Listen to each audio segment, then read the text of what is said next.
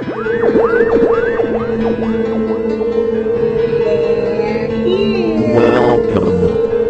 to Spooky South Coast. Look, I know the supernatural is something that isn't supposed to happen, but it does. AM 1420 WBSM presents Spooky South Coast with your hosts Tim Weisberg and Matt Costa.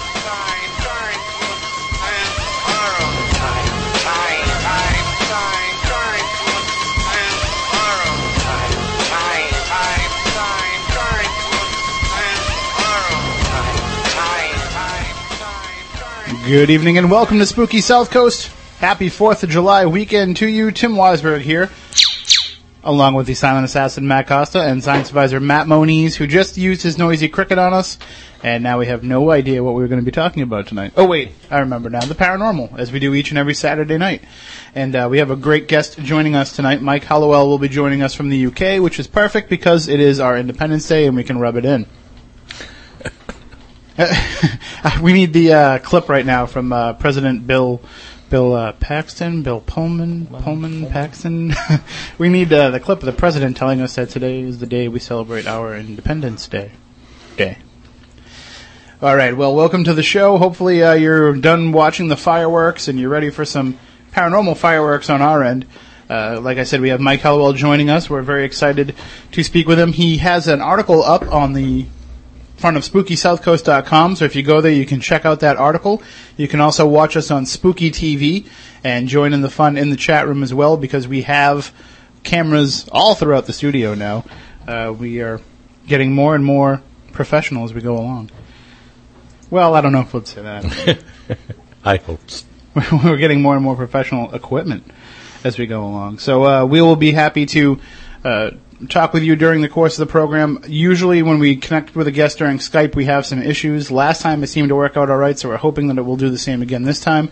So I'll throw out the numbers to start the show: 508 996 0500. 1 877 996 1420. Those are the numbers if you want to call in at any point during the program and talk with us and talk with our guest, Mike Hallowell.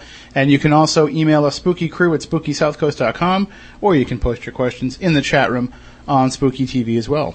All right, well. Drawing on over four decades of research, Mike Hallowell specializes in writing about the supernatural and paranormal phenomena after spending many years in the police service. Mike has written over 20 columns during his career, including Wraithscape, which is the longest running paranormal newspaper column in the UK, and From Across the Pond, a UFO centered blog for the IRAAP website, which has been running since 1998. Mike currently pens Mike Hallowell Spotlight for UFO Matrix magazine and the Geordie Monsters blog for the website of the Center for Fortean Zoology. His books include South Shields Poltergeist, Invizikids, The House That Jack Built, Ghost Taverns, Paranormal South Tyneside, and Christmas Ghost Stories, and he joins us now uh, on Spooky South Coast. Good evening, Mike. Thanks for joining us. Good evening. Hey, you sound great. It must be uh, must be pretty late or early where you are. Yeah, it's uh, it's currently three forty-five in the morning. Are you usually up at this time, or is this uh, special just for us? Well, uh, I'm normally up at this time in the morning for this reason that um, I suffer from a condition called narcolepsy, which uh, is a sleep disorder, and so it's not unusual for me to be up in the middle of the night. So it's no big problem, really. You know, and I was reading that in your on your bio on MikeHallowell.com, and uh, I've mentioned it here on the show in the past. I, I too uh, am a narcolepsy sufferer. Uh, I got the double whammy. I got that and sleep apnea, so I can't stay asleep and I can't stay awake. but uh, it's really interesting that. Uh, you know, to, to speak with somebody else that has that affliction, especially because a lot of neurologists that you will talk to will tell you that it may have issues with your perception that you may, you know, be prone to uh, the occasional hallucination and that you may not be fully awake at times and you might uh, slip into that dream state. Because I don't know about you, but I, I go right into round four as soon as I close my eyes. So, it, does that ever, you know, uh, pose any kind of problems for you while you're working in the paranormal field? Yeah, I, I had a, a really scary hallucination actually yesterday. Um, it, it, I, I met a skeptic, and this this guy was actually intelligent, so so I knew I was hallucinating. It's a hoax. It, yeah, it's true. It's, it's it's probably just a hoax. yeah. But how do you end up someone who, uh, you know, starts off with, uh, from reading your, your extended biography, you first started with an apprenticeship in dental technology. Uh, just the transition from that to police service seems like a pretty interesting story. Yeah, well, I, I started my time as a dental technician, and the work was great, but the money was very poor. Um, then I uh, sort of moved from there to retail sales, where the the money was good, but the work was incredibly boring. And I, I just eventually settled in the police service, where I worked in a crime prevention department um, in South Tyneside, and I really enjoyed that work.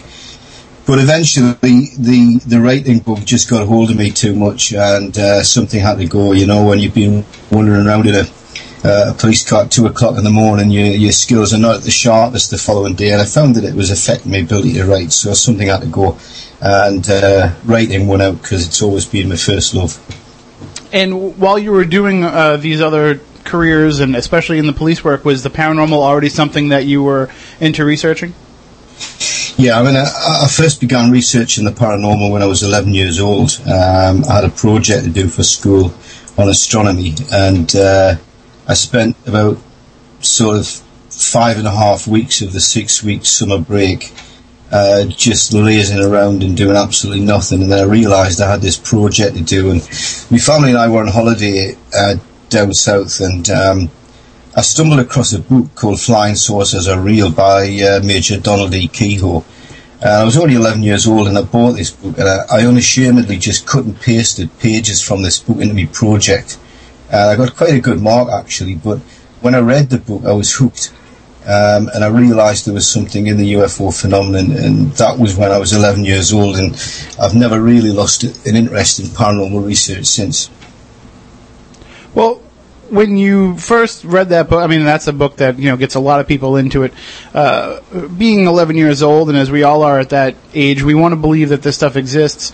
Uh, did you have any kind of personal experiences either before or early on that, that made you become more drawn into that, or was it just uh, one not, of those? Not at that age, not when, not when I was 11, but when I was about uh, 16 years old, I did have an experience. Um, I was standing with two colleagues near uh, my home uh, which is near the River Tyne in South Tyneside. Uh, we were, it was on Independence Day, funny enough, and uh, we were waiting for the Americans to invade. Uh, they never did.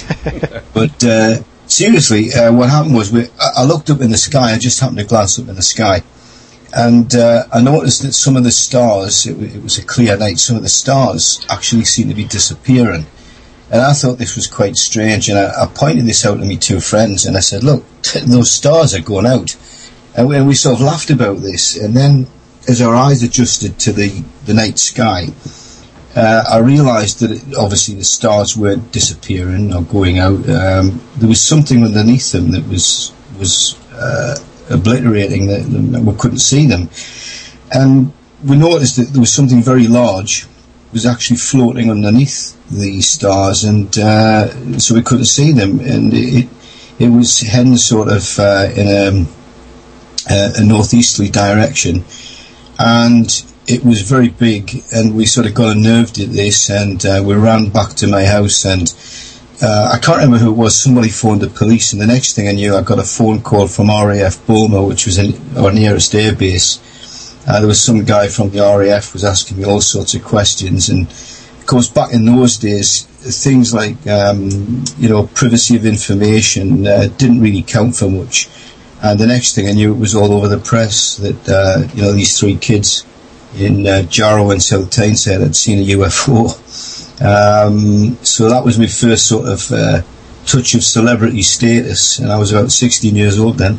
I was going to say your UFO career and your media career go hand in mm. hand. Then, well, when you when you uh, were involved with the police work, did you mention to any of your colleagues your interest in the paranormal, or did did they mention it to you? Um, yeah, I mean, I mean, by sort of definition, police officers tend to be quite sceptical, and I, think that's what makes them good witnesses. Um, I mean, the police station that I actually worked in was haunted, um, and I know a number of officers had uh, quite strange experiences. And I, I had one, uh, a colleague and I, every evening we used to have to record a, um, a bulletin um, on local crime issues, crimes that had occurred in the area in the last, the previous 24 hours and this bulletin would then be available to anyone who rang a particular telephone number. And we used to record this bulletin. The problem was that the office that we recorded it in was sort of a thoroughfare between the uh, CID office where the detectives worked and the crime prevention department. And so we'd get halfway through recording and then the, the, the door would open. This, this large oak, sort of very creaky door, and it would ruin the recording. So eventually we took to putting a sign outside which said recording in progress, do not enter. And on one occasion, uh, we made the recording and nobody came into the room, but when we played it back to check that it had recorded okay, uh, we heard the door open and we knew that no one had actually came in yet we could hear the door open on the tape.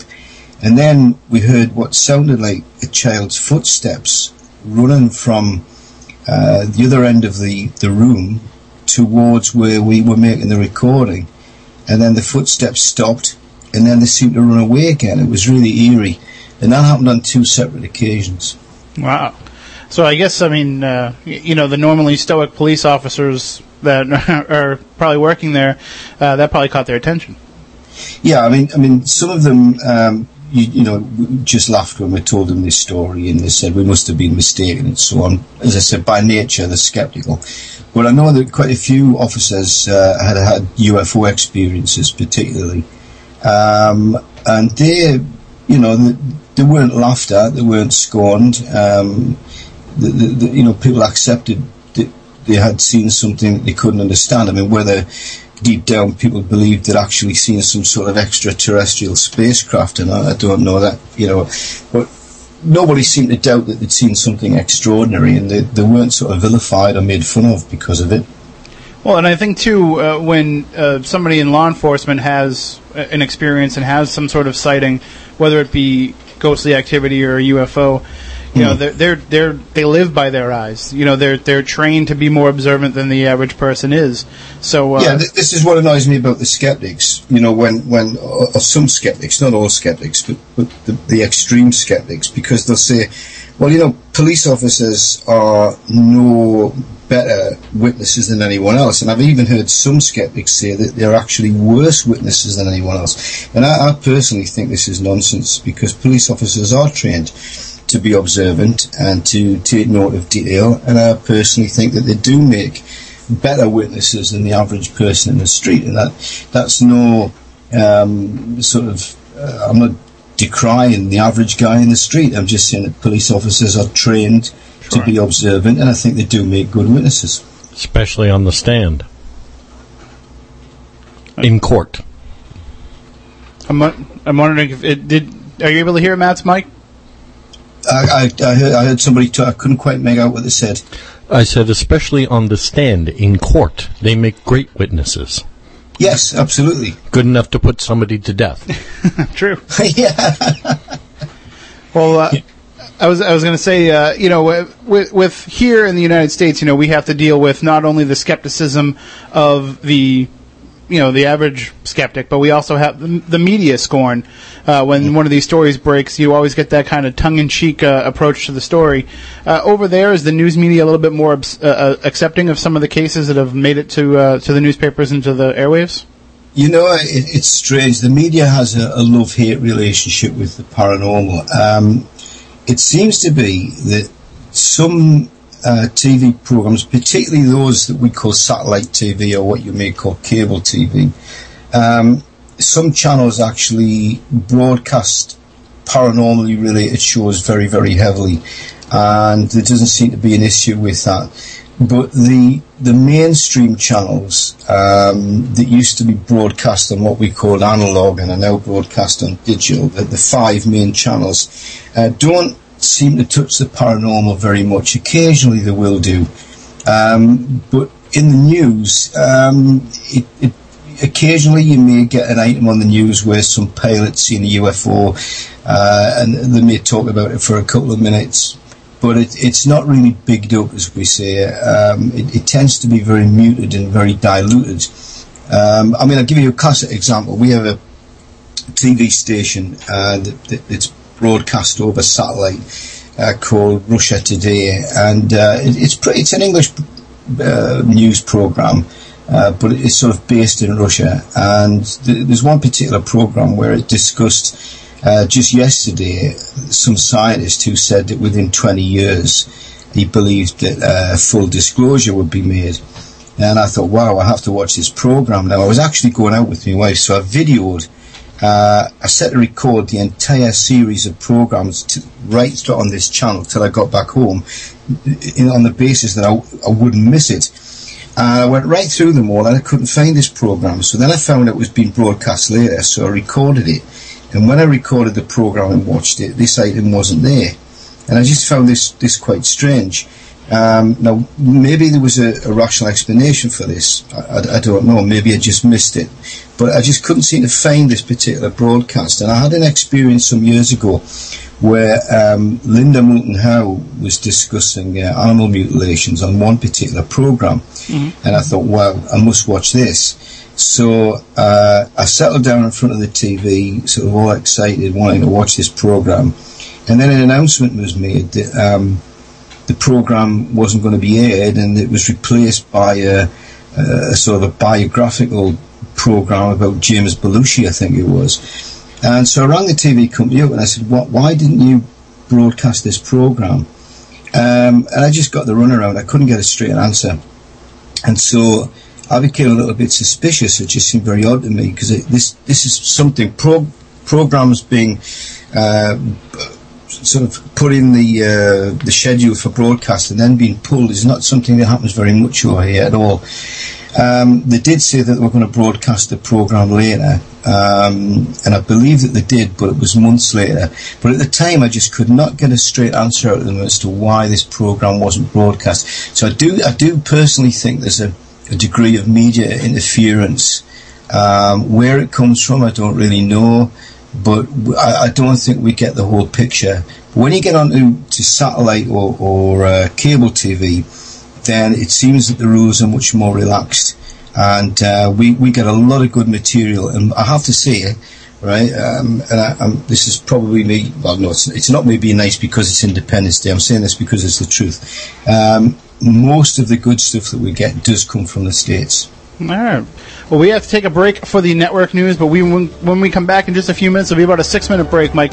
We'll get more in depth with some of our discussion about police and the paranormal, as well as a whole host of other topics, because we want to find out all about what goes on over there in the country that, you know, we took care of pretty handily a couple hundred years ago.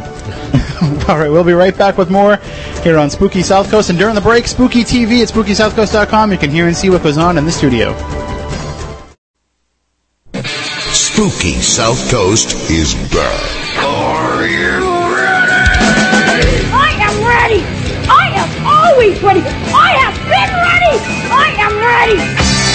I can swallow your fears. I'm not afraid. You Welcome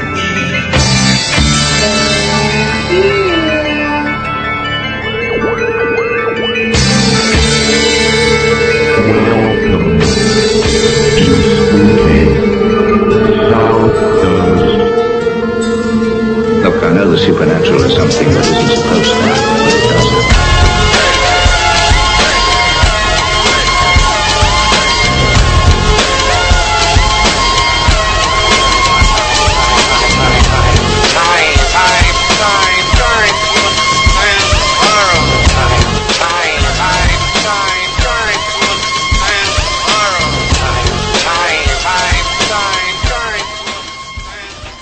welcome back. Hour number two of Spooky South Coast here. Tim Weisberg, along with the silent assassin Matt Costa, the birthday boy, and science advisor Matt Moniz. Did you not want us to broadcast that fact today, Matt? That's fine. Okay.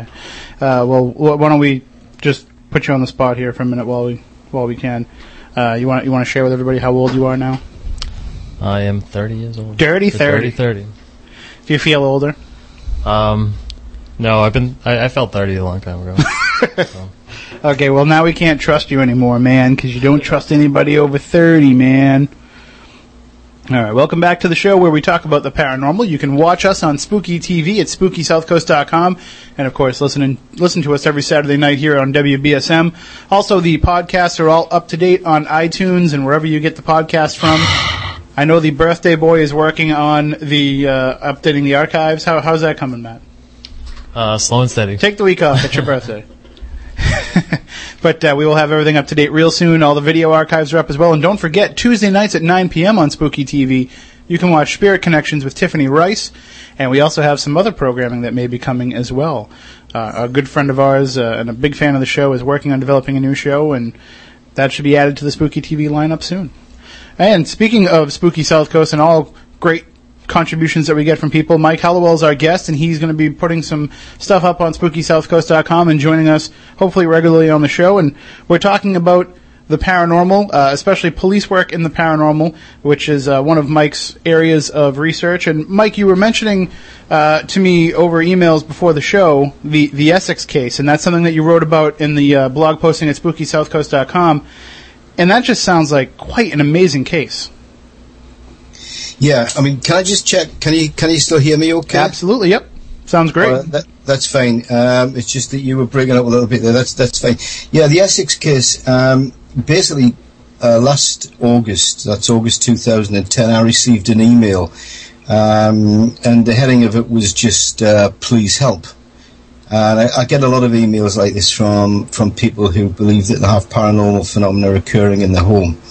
And this email was five and a half thousand words long, Wow. and it was it was from a police officer who who lives in Essex in the south of England, and in this email she basically detailed a, a, a huge list of extraordinary things that had occurred in her home, uh, and, and had been occurring for a number of months. And by the time I got to the end of the email, I thought, well, this woman is either clinically insane or she's really sitting at the hub of an extraordinary paranormal event. And uh, there was a telephone number attached to the email. Um, I rang the number, I spoke to her husband, and very quickly became convinced that they were telling the truth. Um, I'm- went with a colleague of mine, John Triplow, who's a, a good paranormal investigator. We made several trips to uh, their home. We've got another one coming up in about two weeks' time. Um, on the first occasion, there was very little happened. Uh, but on subsequent occasions, we witnessed some extraordinary phenomena, um, objects moving, um, bizarre things like, uh, uh, I mean, some of them are so bizarre that they're hard to really to, to describe. I mean, on one occasion, uh, there was a number of police officers there, a number of paranormal investigators, some family members, and um, at one particular point, there was a, a spontaneous fire broke out in the house, uh, which this this entity in the home had, had created on several occasions. And after the event was over, we managed to get the fire under control. Um, we all went out in the back garden, and uh, quite a few people were sort of like chilling out, trying to just smoking cigarettes and uh, trying to get their head around what they'd seen. And um, we found that every single person who was there, who who was a cigarette smoker, had had their cigarette lighter taken from the pocket and replaced by someone else's. Uh, and we counted about nine cigarette lighters that had been removed from people's pockets and surreptitiously put in other people's pockets, whom themselves had had their own lighters removed and then put in someone else's. I mean, there, there was these bizarre sort of things were occurring. Uh, disembodied voices. Um, I received uh, a phone, a, a voicemail on my phone after I'd been speaking at a conference and I came home and there was this bizarre voice on the other end of the phone which was identical to uh, to voices that had been recorded by the family in the home, very threatening, very intimidating messages. Um, but on a number of, uh, uh, actually, things were so extraordinary, I took a recording every conversation that I had. Whenever I, I rang the, the family, I automatically recorded the conversation.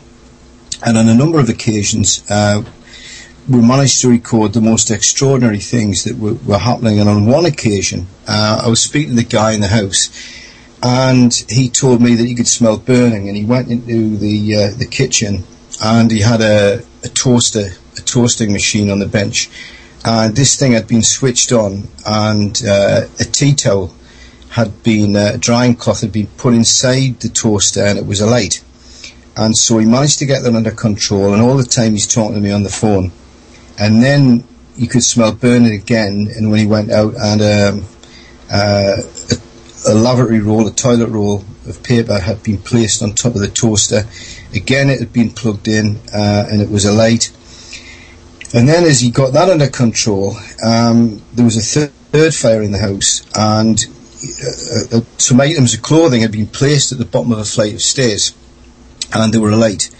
And when he tried to remove the clothing to to take it outside, um, all the keys in his in every door and window in his home had been removed, and all the doors and windows had been locked, and so he was effectively a prisoner in his own home. And we recorded some extraordinary events like that, and and perhaps the, the most bizarre of all uh, was on a, a day when there'd been a number of fires in the house, and uh, this guy rang me up, and he was really upset, and um, he told me about these fires, and I said, look, you really need to to ring the police or the fire service. And now his, his wife is a servant police officer, and so he decided to ring her, and uh, she came home with some colleagues, and uh, I actually have a, a statement, right? Now, bear in mind that I actually recorded this event uh, on audio tape, so I have I have a recording of what what I'm about to read out to you. But what I'm about to read out is actually a statement that was made by an officer who attended the house at the scene. Um, and I'll read this statement out. You know, this statement I've, I've read it out at a couple of conferences, but it's never been broadcast publicly before. Right. And I want to read this statement out here, and it is absolutely extraordinary. Now, bear in mind, this statement was made by an officer who attended the scene. Okay, so I'm going to read this to you now. Um, this officer, he said, uh, it was the afternoon of Saturday, the 25th of September 2010, just after 1600 hours, and I had just finished work for the day. I received a call from Caroline, okay, that's the, the police officer, on my mobile phone, asking me if I could proceed to her home address as soon as possible, as her partner, Niall Coughlin, was having real problems. The ghost, or entity, was lighting fires by putting tea towels on top of the toaster and then turning it on. Caroline was extremely frightened and concerned for Niall's welfare. I immediately proceeded to the Coughlin home. Caroline and another police officer arrived just as I got there. We entered the premises at the same time. On walking through the front door, I observed two individuals, Niall Coughlin and Lee Luff Atkins, standing in the hallway. Now, I have to say there that Lee Luff Atkins is actually uh, a good friend of Niall Coughlin. They were standing in a large pool of water, and it had a strong odour of urine. We could see water falling from the direction of the ceiling, but I could see no explanation for this, as there was no water on the ceiling itself, which was completely dry. The water just, was just appearing in the air below the ceiling and falling to the ground. The fall of water moved along the hallway in the direction of the ground floor toilet, and as it did so, the water continued to rain down upon the floor. I then observed a series of footprints appearing on the stairs at the bottom of the stairwell and proceeding upwards. They were clearly going up the stairs, but they did not have the appearance of normal human footprints. Some of them seemed to be hoof-shaped. As we were observing the footprints, Caroline and Niall Coughlin were attempting to mop up the large pools of urine present on the floor of the hallway. At this point, a series of loud bangs came from upstairs. It sounded as if someone was walking heavily across the floor. We proceeded upstairs to investigate, but as we reached the landing on the first floor, and that's in, in what you, in the US you call the, uh, the, the, we would call the ground floor, you would call the first floor, the banging stopped. We searched the rooms to discover where the noises were coming from, but could find nothing. The rooms were empty. We then proceeded down the stairs to the hallway, but as soon as we reached the ground floor, the banging noises started again. We investigated upstairs again, but could find nothing out of place. This was repeated several times over the course of several minutes. Caroline and her partner Niall Coughlin decided that they should leave the premises due to the things that had occurred and started to gather together their belongings. At this point I left and proceeded to my home. In the past I have been very sceptical about the supernatural etc., only partly believing. But after the day in question I now fully believe as I saw things that I simply cannot explain. I really don't know how the family copes with what has gone on in their home. Wow.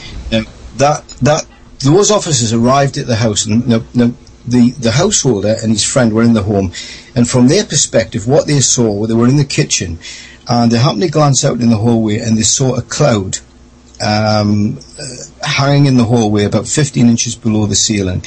and this this water cascading from this cl- cloud upon the floor.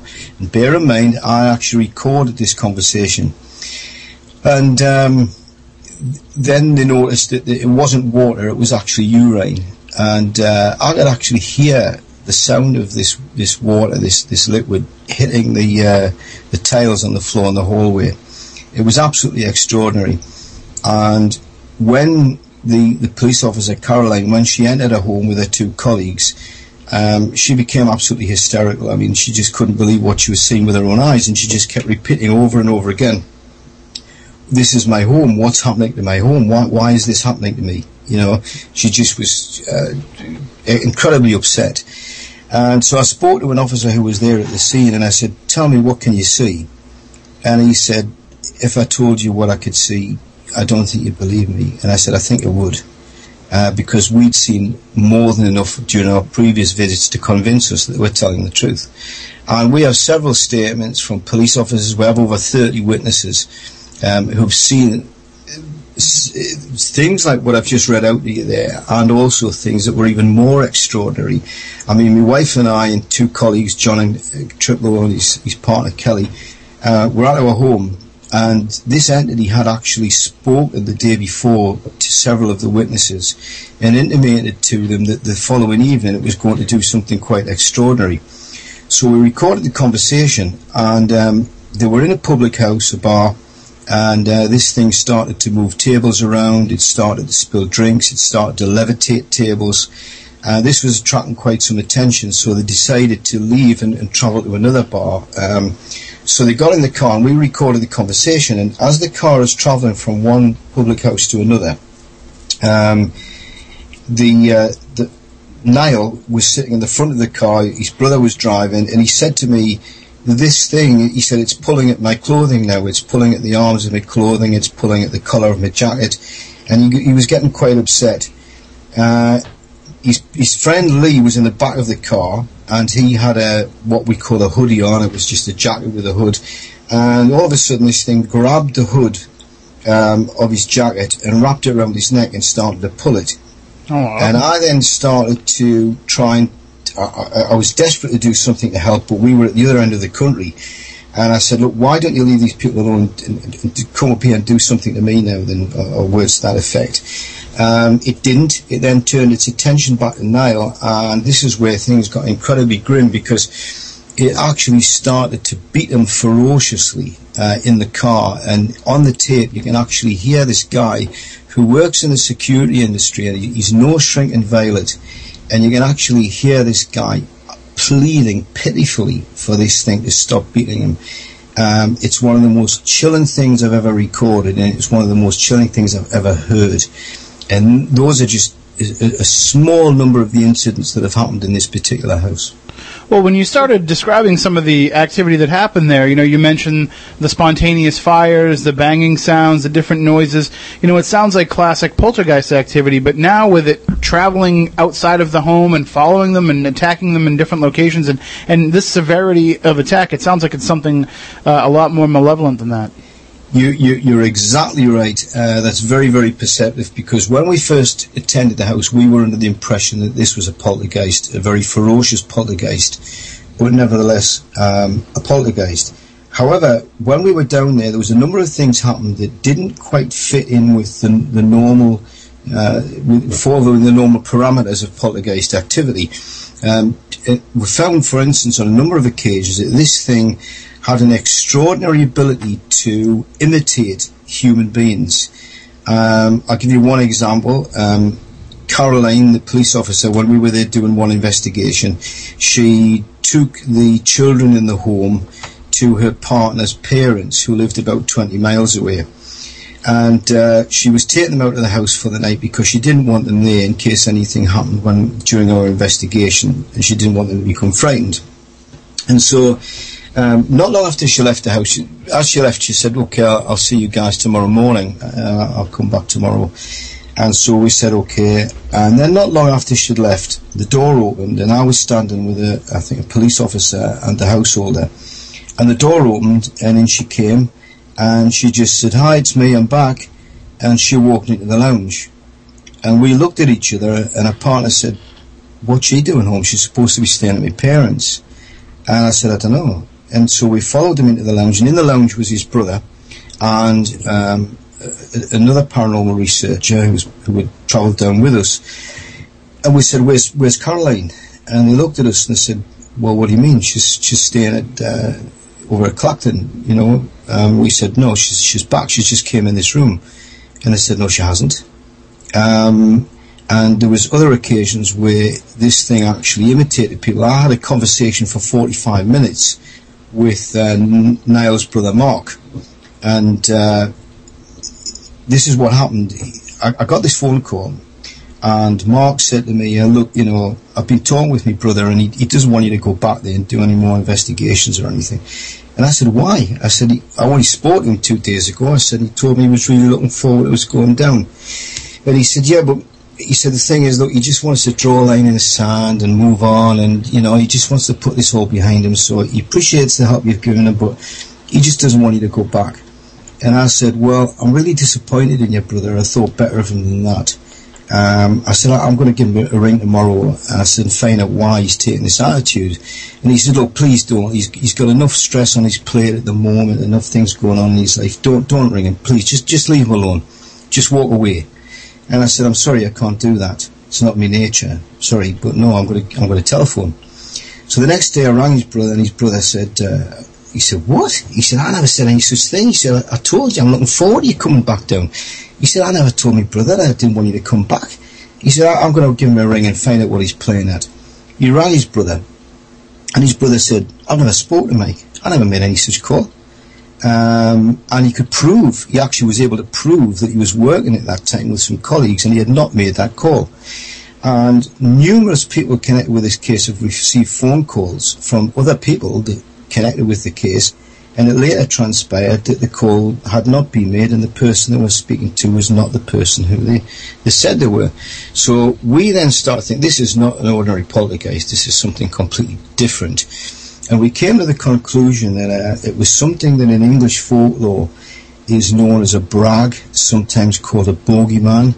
Um, it's by tradition in English folklore the most ferocious and the most to be feared uh, elemental entity of any kind. And um, we realised that this was what we were actually dealing with, and it wasn't a pleasant thought because this thing just seemed to be able to toy with our heads in, in with with consummate ease, actually. Um, and we realised that we were really up against something that was incredibly cunning, incredibly powerful, uh, and very, very ferocious, and had a, a horrible propensity for physical violence when it was upset. And we realised then that this was no ordinary poltergeist. Well, here in the U.S., you know, we don't have a lot of experience, or at least the, the paranormal community doesn't seem to have a lot of experience with elementals here. And when something like this goes down, they attach more of a religious connotation to it, and they refer to it as a demonic. Is there is Yes. there a big difference uh, between something that's a, a quote unquote demonic entity and something that's an elemental? Um, it's it's difficult to say. I, I couldn't really give you a, um, a definitive answer on that. Right, my my opinion, and that's all it is, is that there is a difference uh, between classic demonic entities um, uh, of, of the uh, let's say the Judeo-Christian type, and these these entities that are commonly called elementals. Um, I do think there is a difference, and this is one of the concerns that I have that a lot of people who are faced with this problem uh, quite naturally take refuge in their uh, their religious beliefs, and so some of them will go down the road of uh, perhaps contacting a local priest or um, a, a clergyman uh, with the idea of having an exorcism done. Now, my, my real worry about this is that um, exorcisms are designed to remove uh, or to expel demons in the classic sense. The problem is if you're not dealing with a demon, if what you're dealing with is something different, then an exorcism is really the wrong tool for the job. And if it doesn't work, then the only thing that you may achieve is to make this thing uh, far more angry than it than it is. Um, I mean, we've seen what this thing can do when it gets angry.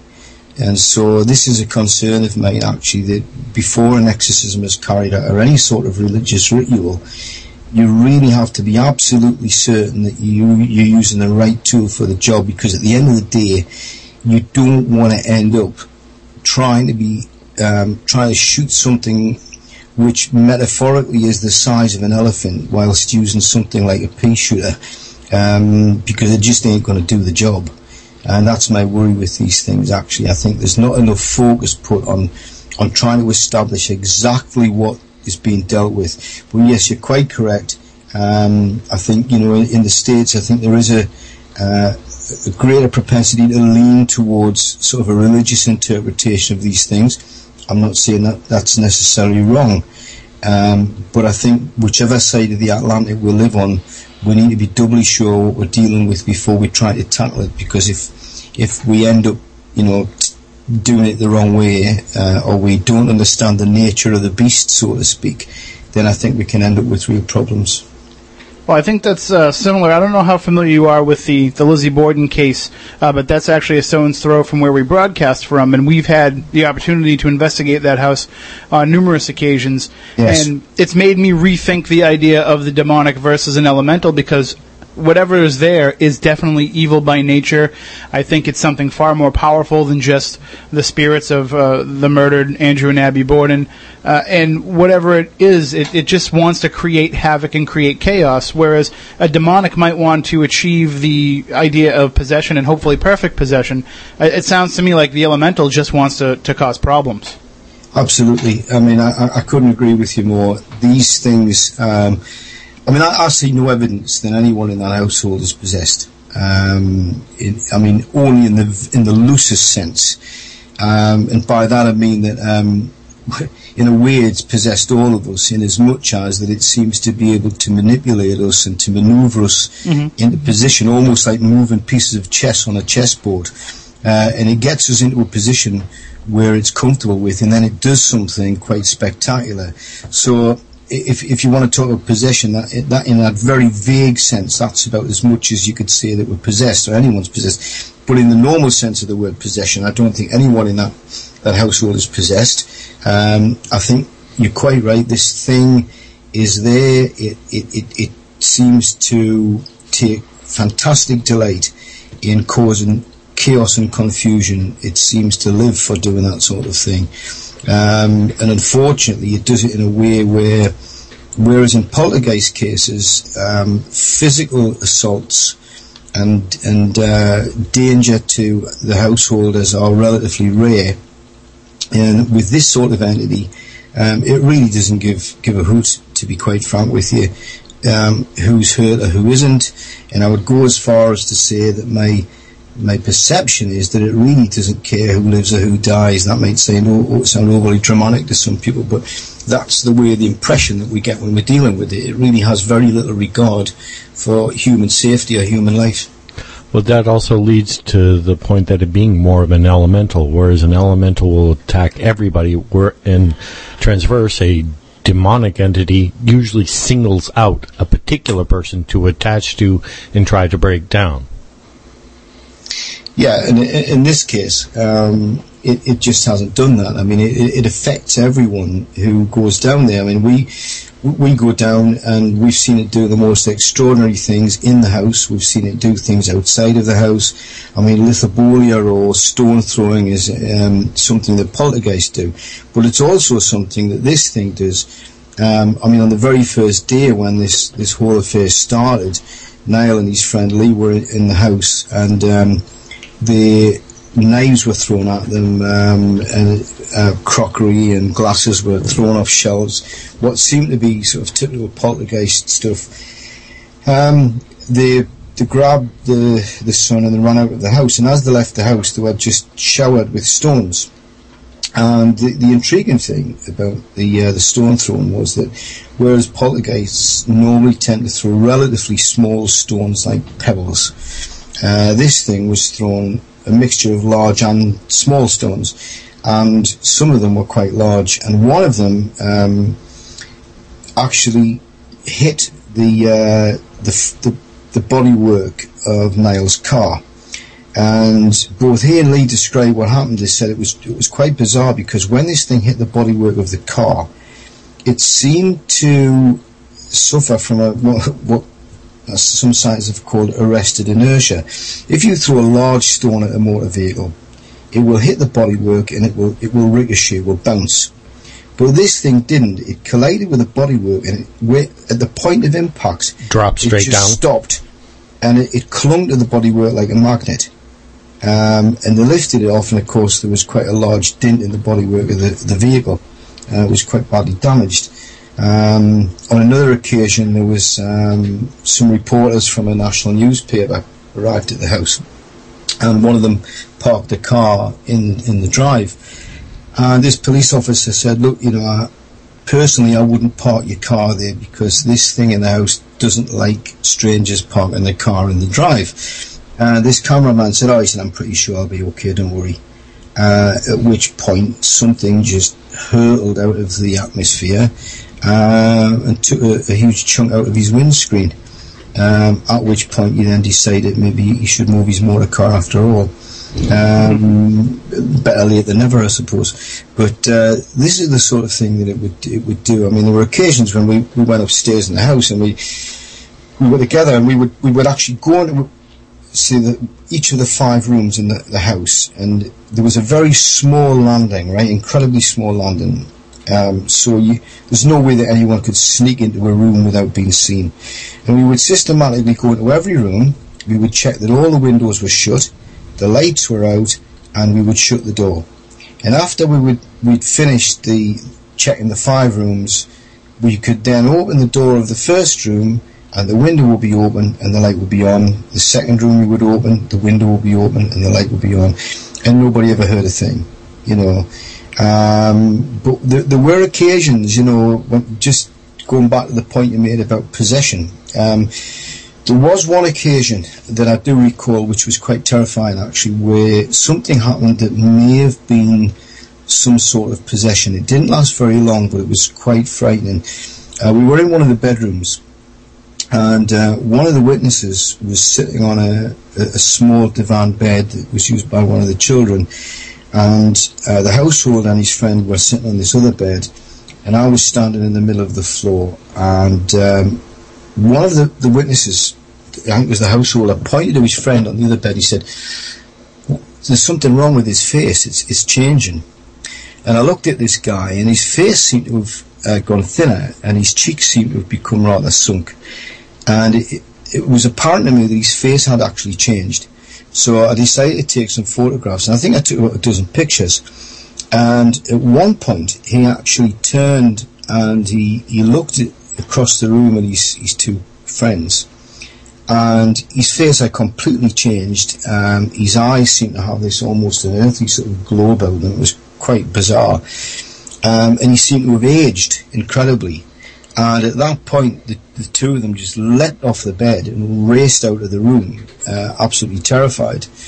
And I said to this guy, "Are you okay? You? And he seemed to be almost in a trance. And then all of a sudden, he snapped out of it and he said, uh, uh, "Yeah, I'm fine. I'm fine. I'm okay." And he went back to normal. Now, when we looked at the photographs later, we went through them, and there was one picture that I'd taken just before I'd photographed this guy, and it was of uh, the householder on this this other bed on the other side of the room. And when I looked at the photograph, there was something very strange about it because his his, his legs seemed to be covered with what looked like a large blanket or skin of some kind. And I showed this to the other householders and, I, and the people there, these police officers and colleagues, and I said, well, "What is that thing across his legs?" And they're all going, "I don't know. I, I can't understand it." And Niall looked at it and he says, "Well, there was nothing across my legs I was lying on the bed. I was just lying on top of the of the uh, the blankets." And then all of a sudden, as we were looking at the photograph, this black sort of blanket or, or, or skin or whatever it was that seemed to be covering his legs slowly started to shrink and disappear. The photograph was actually, as we were looking at it on the screen with digital camera, uh, actually changed before our eyes, you know. And this was the sort of bizarre stuff that would happen that just didn't fit the, the classic poltergeist more. This was sort of like poltergeist plus. It was, it was poltergeist with extra added weirdness. You know, it was just so strange, and we all- uh, the the the way that it affected the family initially, obviously they were terrified, but there were times, there was once we went to a public house, and this thing started to, to really act up in this public house, and we made sure that everyone was sitting away from the table, their arms were folded, their legs were tucked under the seats, so there was absolutely no way anybody could be engaged in any trickery. My colleague got down on the floor. He was looking at the underneath of the table. I was observing closely the top of this table in this public house, and you could hear this bizarre noise, and it got louder and louder and louder. And the only way I can describe it, you know, when you have you ever watched these old sort of pirate movies where you hear the the ship's timber sort of creaking? Mm-hmm. It sounded like that. Right, like the creaking of ship's timbers, and it got louder and louder. And It got to the point where the barman was actually looking across, and you could see he was like wondering what was going on here. Um, and we, uh, it got louder. We recorded this, and um, then it, it, it it started making these tapping noises, and it would uh, it could tap the number of fingers that you had held up behind your back. Um, then we recorded voices that we didn't hear at the time, but when we played the tapes back, we could hear these women's voices, and there was no woman present. Um, it just started to do all this weird stuff, and we, we knew then that this this wasn't a poltergeist. This was something completely different. It was something we'd never encountered before. Well, this is definitely one of the most fascinating cases uh, that I've ever heard of. And if you would like to call in with any questions for our guest, Mike Hallowell, you can do so by giving us a call 508 996 0500. 1 877 996 1420. You can also jump in the chat room at Spooky TV at SpookySouthCoast.com. And Mike, one of the questions that came up in the chat room is uh, somebody wanted to know if the people who are experiencing this this elemental, this this spirit, this entity, uh, if they notice any other changes when it's present, any kind of changes in the environment, any particular personal feelings. Yes, um, that, that's a good question. The, the, on the first visit that we made, um, we we got down there. The, this family were very, very, uh, are very, very hospitable, right? And they they'd done a good job. When we got there, they'd basically gathered together uh, quite a few of the witnesses uh, who were there on our arrival. So we decided before we, we carried out any formal investigation, set of our set of our equipment, that we would interview them all and uh, I was sitting in the lounge, and all of a sudden I was aware of a temperature drop in the room, and I can I think that was the very very first uh, experience that I had. Now, okay, skeptics will say, well, yeah, temperature drop. There's so many things can cause that. Well, it's true. But then there was this breeze seemed to come out of nowhere, and it, it sort of rustled the papers on my clipboard. Um, uh, the interview sheets it, and there was, you know, we checked. There was just nowhere in the room that this had could come from. I mean, it was it was not a really strong breeze, but it just it was stronger than any breeze you'd feel in a, a normal lounge of a family home. It just, you know, um, so you you would get temperature drops. Um, there was also you would sometimes get this sense of presence. Uh, with me, it's sort of like my solar plexus, the muscles at the top of my stomach go very tight um, just this feeling that something's around. And Niall, particularly, the guy in the house, he, he seems to be the one who has the greatest sensitivity to this. He can just sense when this thing is around. And he will often say, I can feel it, it's here. Uh, and we may pick up nothing, but within a minute or two, the activity will start. And he's, he's pretty much bang on the nail. You know, he gets it right almost every time. He knows when this thing is present. Um, so it's that sense of presence and uh, fluctuations in the the temperature. The other thing is that um, at the time they had two dogs in the house, and um, these dogs would react uh, very, very ferociously to the presence of this thing. And they did something very interesting. The two dogs took to pretty much spending all of the time halfway up the stairwell in the in, in the hall. And Niall said to me, why, why are they doing this? Why are the dogs doing that? And the dogs looked very, very frightened, very apprehensive. And my explanation was that the, the stairwell was almost like an escape route. So that if this thing was upstairs, they could run downstairs. And if it was downstairs, then they could run up. Um, and that the dogs had figured out that, that by staying in the middle of the stairs, It was a, an escape route they could use wherever this thing may happen to be. They could run away from it. Um, so yeah, the animals in the house. Uh, there was a parrot that would react sometimes to, uh, you know, the, the presence of this thing. Um, so yeah, there, there wasn't any marked changes, but it was the, the, the normal sort of stuff that you get in most haunted locations. Temperature drops, sense of presence, uh, occasionally a bit of the Oz factor, as they call it, and uh, things like that. Well, there's a couple other questions from the chat room, uh, but let me throw out the phone number again real quick. 1-877-996-1420, 508-996-0500 if you have a question for our guest, Mike Hallowell. But uh, in the chat room, there were two questions that I wanted to pose to you. One was if there had been any uh, history of anybody messing around with any kind of Ouija board or any, any kind of occult activity in the home, either the current owners or before. And uh, the other question is if it only seems to center around when there's a certain person present. Do you know what? This is what I love when I do shows like this, right? And when you get intelligent questions asked, right? It, it, I, I- I so love answering these sort of questions because the, the, the perceptive. The first question, um, th- we did some research in a local library and we found out that there had been a house that stood on the site of their home. Now bear in mind that this family were the first residents of this house. It's relatively new. It's only a few years old. Um, so there'd been no previous residents lived in the house. However, there had been uh, a cottage had stood on the site of this house, in which a guy had uh, apparently committed suicide. And one of the, the rumours was that he committed suicide because his house was haunted. And we also discovered that there was a, an unsubstantiated rumour that the, that the cottage next to his had been haunted as well. But the interesting thing was that um, although the people on the site come and go and the houses come and go, the phenomena stays. And that was one of the things that led us to think it wasn't a poltergeist because poltergeists are people centered, people you know attached to persons, um, and this thing didn't seem to be attached to a particular person; it seemed to be attached to the place. Um, the the second question. Um, refresh me. What was the second question? If the second question was if it had centered around anybody uh, as as when much some, of- yeah, when somebody the- was there, yes. Um, we, we noticed there was a very marked um, sort of re- repetition.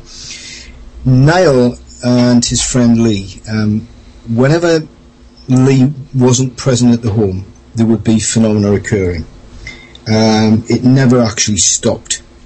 But whenever Lee, his friend, came, it would re- it would increase markedly, and then when he left, it would decrease. Um, and we noticed that particularly. And of course, skeptics would say, "Yeah, well, maybe this guy was doing stuff then when he came to the house." Um, we considered that seriously and effectively ruled it out. We knew that that wasn't happening because uh, even when he wasn't in the house, there was extraordinary things happening when he wasn't even in the vicinity.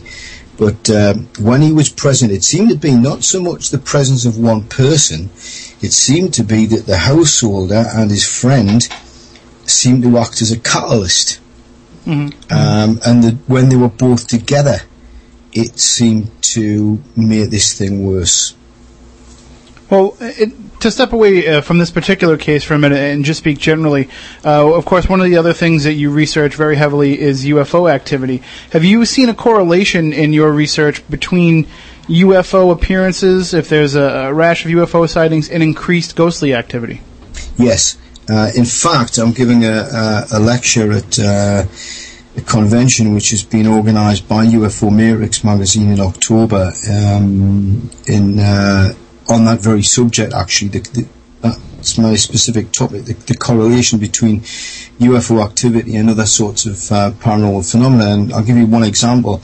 Um, not far from where I live, um, a lady contacted me some years ago via one of my newspaper columns, and she said that um, she caught something quite extraordinary on camera. So I went and had a look, and basically she'd she'd picked up her two kids from school. She got back home. The kids were playing uh, with some game system in the lounge on the TV, and she went into the kitchen to make something to eat. She looked out the kitchen window, and beyond a back garden was a field and she saw several objects in the sky which she described as um, sort of disc shaped and um, sure enough when I looked at the footage you could see them. Um, they were in the distance, but they looked like hockey pucks. And it seemed to be that they had a, a dark centre sandwiched between two lighter layers, and there were several of these things in the sky. And you can actually hear this woman, she was quite taken aback, and as she was videoing these things with her camcorder, she's saying, wow, look at this, can you see this? This is amazing, what are those things? You know, she's talking to herself. Now, when I, I, I interviewed her um, extensively about this, and I said, was there any anything happening around that time in your home that was uh, unusual or odd? And she said, yeah, there was. Um, a few days before this had happened, and it had no sort of um, uh, paranormal phenomena in the home before, but a few days before this happened, um, her husband had uh, went to light the fire, and a metal grate in the fire, a very heavy metal grate, had just suddenly shot out of the fireplace onto the hearth. Um, and then electrical equipment in the house was spontaneously turning itself on and off. Uh, there was a one of the, the children had a, a small plastic bicycle, a small thing which you could you could just ride around the house on. Um, and it, it had some electrical components. You would press buttons and it would make noises and things, and uh, it would just spontaneously switch itself on. Um, there was quite a, um, some very weird things happened in the, the few days preceding this UFO sighting, and in the in the day after it. Um, and I've noticed, noticed this before that when you speak to experienced who've seen UFOs, quite often they will say that in the days preceding the, um, the, the the sighting and one or two days afterwards, they experienced other phenomena which, in isolation, you could maybe put down to a haunting or poltergeist activity. So the question is, why is there this correlation between the UFO phenomenon, which you would think superficially seems to be completely separate from these other things. So what what is the connection and why is it there? You know, it's it's a very intriguing question.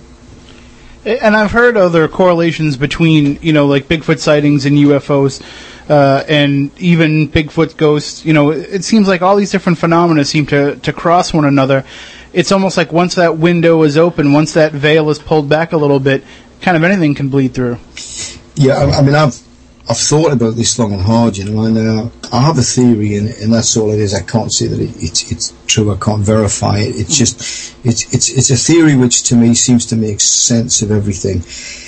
Um, I have a, a suspicion, right, that that UFOs um, may. I do believe that some of them are, are purely extraterrestrial and actually come from other parts of, of the universe. Um, but I, I have a feeling that a lot of them might be more interdimensional. Um, they're coming from somewhere which is not so much a different place, but a different dimension, um, perhaps in the same space-time coordinates as our own. And I, I've sometimes wondered whether that, um, this other dimension is so radically bizarre and, and different to our own, but in its in its own world, and to the inhabitants of that dimension, it all makes sense and hangs together as well as our own world does. So all these weird things like UFOs and Bigfoot and all the rest of it, um, sort of cryptozoological quasi-form animals and things, maybe they all come from one particular place and together they, form like a homogeneous um, ecosystem that, that works but it is just so radically different from our own. And maybe every now and then one of those windows or portals that you speak of opens up and some of it that dimension spills through into our own and we get little glimpses of it. You know Bigfoot you know I mean we know there are so many occasions where um, people see them and they, they describe these things disappearing in a flash of light. I mean I live in a, a small residential area. It's the smallest borough in the United Kingdom, right? It, it only measures a few square miles. And yet, in my borough, there are actually six um, very bizarre cryptozoological creatures akin to Bigfoot that have been seen on numerous occasions. And yet it's just absolutely impossible from a rational point of view because there's no way these things could hide and no way they could live. We don't have big woods, we don't have forests where I live. It's, it's predominantly an urban area with very small little pockets of greenery. Um, and yet these things are seen. So it seems to be that they can just come and go. Um, and this is why I suspect there's some interdimensional um, sort of aspect here that, that, that, comes into play that, uh, that maybe connects it with the UFO phenomenon. Maybe the whole thing, it's just, it, it, they're all part, aspects of a different dimension that, as I say, in itself hangs together very well. And if we could actually go into that dimension and see it, we could see how all these bits fit together, uh, almost like an ecosystem that works. But then it spills through into our own, and, and it's so radically different our own world that we can't make sense of it. Well, it's been a fascinating night, Mike. We're actually almost uh, almost to the end of it here, and I feel like there's so many more directions that we could go with discussing this. But uh, one thing that I will wrap up this discussion by asking you is: Do you, do you feel that uh, for the general common person, for the average uh, observer of the, all things paranormal, that we we talked about the police that will share their experiences with you and want to hear about your experiences.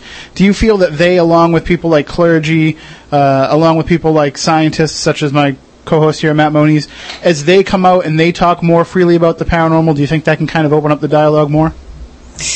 Yes, and I think that it's a self-perpetuating process. That the more um, people in professional positions that are prepared to speak out, um, then the more other people are, will feel comfortable about speaking out. And uh, police officers now are pretty much okay with uh, speaking about the UFO phenomenon. I mean, there's a, a serving detective uh, called Gary Heseltine in the UK who um, I, I've spoken to, whom I know, and he runs a, a, a website called PRUFOS. It's, it's a UFO reporting database for serving police officers who can report UFO sightings on this database, um, and they do. And he's dealt with, I think, uh, was it something like 800 cases or something like that. He was telling me in the space of a few years. So yeah, and. Uh, people in, in professional positions are now seem to be more open about talking about this type of thing. That's a process I would like to see continue. The skeptics don't like it, or the extreme skeptics don't like it. Um, I get brutally attacked by them on, on many, many occasions, uh, simply because I, I, I speak out and I encourage people to do the same. And they don't like it because I think they want to live in a safe little world where they can just, you know, live in la la land and pretend none of this stuff happens. Well, it does, you know, and I'm glad to see police officers and others are now openly speaking about their experiences. All right. Well, hopefully, yeah, they'll keep sharing, and of course, they can always share with us at Spooky Crew at SpookySouthCoast.com, and of course, SpookySouthCoast.com is where you'll be able to find more of Mike's writing in the future. But for now, feel free to go to his website, MikeHallowell.com, and he's got all kinds of uh, interesting information up there, some great pictures of people he spent time with in the My, paranormal. my field. email address is also their contact details. If anyone wants to write to me or contact me, they should feel free. You know, we'll answer them. Uh, oh, that's great. So, and hopefully, uh, Mike, we can bring you back on real soon, and you can become a regular contributor to the show. We loved having you on, and, th- and thanks for staying up late. And you didn't fall asleep, so the Provigil or whatever you're taking must be working. No, because my adrenaline's pumping around my system now because the, the, the questions I've asked have been so so good and uh, I like answering questions and like that. They're. Thank you. intelligent and uh, you, you know I, it, it's been a real pleasure being on the show and I would be delighted to come back on any time. Thank you. We say we have, we have the best audience in the paranormal field. They they ask the right I'm questions. sure you do. All right, so uh, we will be in touch with you. Uh, for now, though, uh, don't sulk too much on Independence Day. No, I promise. All right. Thanks. Have a good night. That is Mike Hallowell. Again, his email, uh, I'm sorry, his website is uh, mikehallowell.com, and that is where you can go to find out more about him and find out, you know, if you're if you're traveling and, and you're going to be heading over to the UK, definitely check out one of his many lectures. He's got all the information up there, his calendar up there, and some of his numerous other appearances on some shows uh, over across the pond. So check him out. It's always interesting to get a take of this stuff from another country, from another society, from another cultural point of view, and I don't know about you, but I, I feel like, uh, first of all, from hearing about that Essex case, that sounds like one of the strangest things that I've ever heard of. But it, uh, you know, you, we get some new questions to walk away from uh, after hearing what Mike had to say. I've dealt with a couple of other elementals, uh, elemental cases, and it's interesting to see that the similarities are the same there as they are here. But then again, this is old news to people that's been following this stuff. So So then there you go. So if we uh, if we have any more good elemental cases that come up over here in the U.S., we'll be sure to pass them on to Mike. Maybe we can get him to come over here and investigate some of them. All right. Well, that about does it for tonight's show. We have to uh, get out of here and go to Mac Haas's surprise birthday party over at the 7-Eleven. if you want to go there, uh, we'll be having uh, burritos and Maybe Uh, some sausage. yeah. What are those things? What are the what are those things that they have over there? The the Taquitos? taquitos. Yeah, We're gonna go go go go taquitos. All right, so we'll be back next week. We want everybody to have a happy and safe Fourth of July holiday, uh, and have a happy and safe week. We'll join you back here next Saturday night after the Red Sox again to talk about all things paranormal. SpookySouthCoast.com is the website, and you can go there all week long. Tuesday night at 9 p.m. Check out Spirit Connections with Tiffany Rice on Spooky TV, and uh, we'll be back Saturday night. 10 p.m. or whenever the Sox decide to let us go on. So until then, from Matt Moniz, from Matt Costa, I'm Tim Weisberg, and we want you all to stay spooktacular.